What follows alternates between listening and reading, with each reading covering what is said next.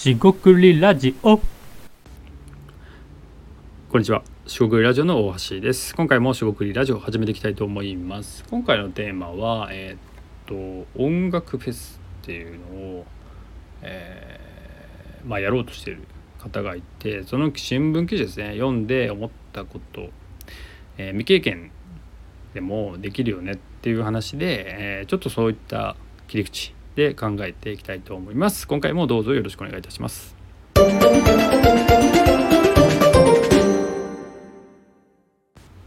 はい、四国ラジオの大橋です。今回ですね、まあ、音楽フェスを未経験でもやるということで、まあ、これですね、新聞記事でですね、日経ですね、えっと、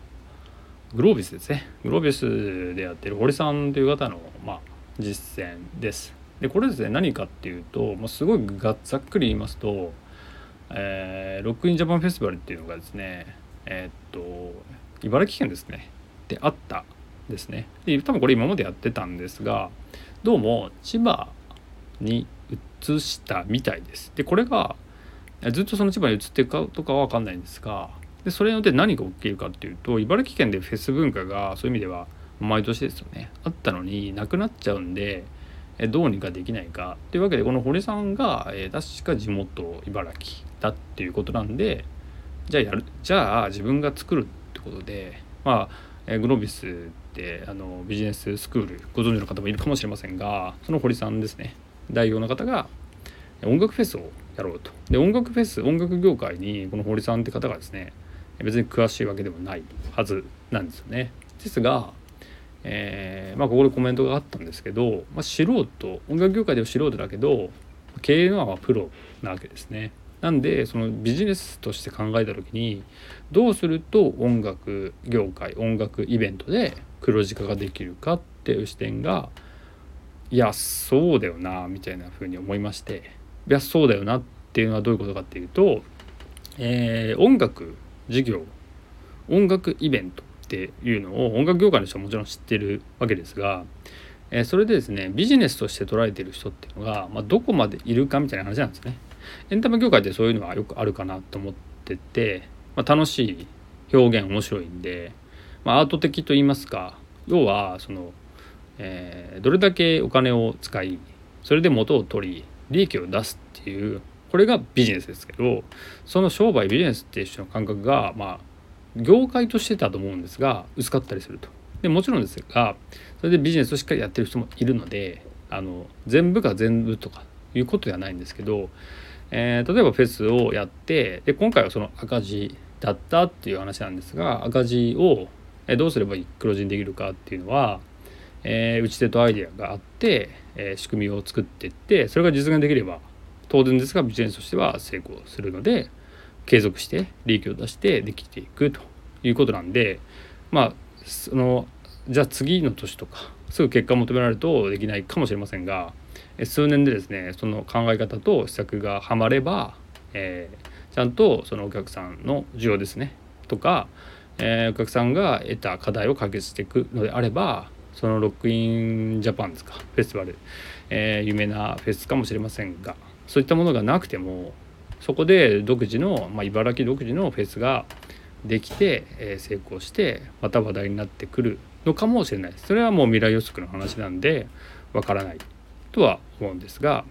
今回ですねポイントとしてはその別にし音楽業界とか素人で全然知らない業界でも、まあ、経営のプロとかビジネスのプロとして、まあ、それを立ち上げてどうやっていけばいいかっていうのをまあ実際にやるやっているわけですね。でそれすごいことだなと思ってでなかなかできることはないですよね。だから地元に対する熱量とかがあるからいきなりやったわけじゃなくて、えー記事には書かれてましたがその前ですねからいろいろ仕込みを入れたり、えー何かできないかっていうことを普段やっている方だからこそできた、えー今できている。もちろんできたというのはこのビジネスが成功したわけじゃなくて取り組みをですねまず立ち上げてやる。っていうことですよね。で、えー面白いなさらに面白いなと思ったのは、えー多くのその音楽業界の人には、まあ、やめた方がいいって言われたらしいです。っていうのも書かれててまあそれはあの簡単じゃないですしそんな大きなものをやるのは大変だよねって話でそういう助言を別に本当にしたと思うんですが多分その視点というか、え、情報材料ですよね、えー、情報材料。まあそういう材料ですね。今までやってきたやり方でが抽象化抽象化っていうかまあパッケージですね。経験やノウハウが蓄積していてどういうふうにするとどういうことが起きるかっていうのの、まあ、音楽っていうアウトプットでは不足しているけれどもそうじゃないところでは、えー、経営のプロビジネスのプロなんでそこはできるっていうところなんですよね。それを掛け算したところで、まあ、単に音楽の、えー、情報材料ですよね。どういうお客さんだったりどういうふうにやっていくといいのかってことが逆に、えー、ノウハウといいますか、まあ、経験ですよね。経験として蓄積できればこれはいけるんだよねっていう論理が、まあ、この堀さんという方には明確にある。あったからこそやっているんじゃないのかなと思ったりします。で実際にですね企業もそうですが、えー、根拠のない自信っていう言葉がたまにありますが根拠があろうがなかろうがその人ができると思ったら多分やった方がいいんですよね。でもちろんこれは、えー、誰しも、えー、なんだろう起業して成功しようみたいな、えー、煽ってるわけじゃなくてですね そこは勘違いしていただきたくなくえー、っとまずですね、え、やりたいとかえ、自分がこうしたらいいんじゃないかっていう熱量ですよねがすごい大事っていう話でもあります。でここで論理的に考えると、えー、論理的に考えすぎてもですねこのここでさっき言った自分ができる論理と一般的に言われる論理っていうのは違ってたりするのではいそこをですねうまく、えー、ですよね。自分はこういう視点で視野で見てるんだけど、えー、その視野とか考え方ですよね。水面下の部分での見方ですね。それこそ思考哲学の部分ですが見えてないと話が全然通じなかったりするんですよね。でそれを、えー、分かる人がいたら分かる人が、えー、批判なりすると有益ですがそうじゃないからする人そうじゃない人からするとちょっとそこなんか視点とか考え方理解できてもらってないからなんか違うなみたいな風になるんで多分そういったことが多かったんじゃないかなって勝手に推測しますがえー、できるということでやられたのかもしれません。まあ今後ですね、えー、またどっかで見かけたらえチェックしていこうかなと思って、えー、紹介してみました。で僕自身ですね別に音楽業界とか詳しいわけではもちろんないんですが、えー、門間外といいますか全然、えー、素人全然違うところでもその自分が持っている論理考え方ですね OS を持ってこうすればできるんじゃないかっていうのは、えー、非常に好きです。もちろんですねそれが適用できない業界えー、分野業種などもあるとは思うんですが実際はですね自分が学習をするもしくは学んでいくことで、えー、そこからアップデートしていく必要性があると。で実際にですね僕自身も、まあ、僕らと言った方がいいんですがリスナーの皆さんもですね聞いている中で日々学習をして今の社会に適応した、えー、ビジネス商売、えー、仕事ですよね提供していかなければそれは別にあのみんな AI 学べとかそういうそういう短,、えーと、短絡的な話じゃないんですが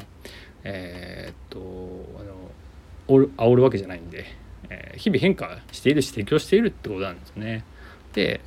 まあそれがですねある程度塊になった時に未経験業界とかみたいな時になった時にやっぱちょっと怖いというか不安というかうまくいかないんじゃないかって思ったりするんですよね。でもですねそこを、まあ、る種、ま、自分がやってきたことを、えー、自信を持ってですね飛び込んでみたりするとか、えー、もしくは、えー、そこまでめちゃくちゃできるかもしれないと思わないんだけどちょっとやってみるといいかもねって思ったらやってみるぐらいのそういうちょっとした、え、ジャンプっ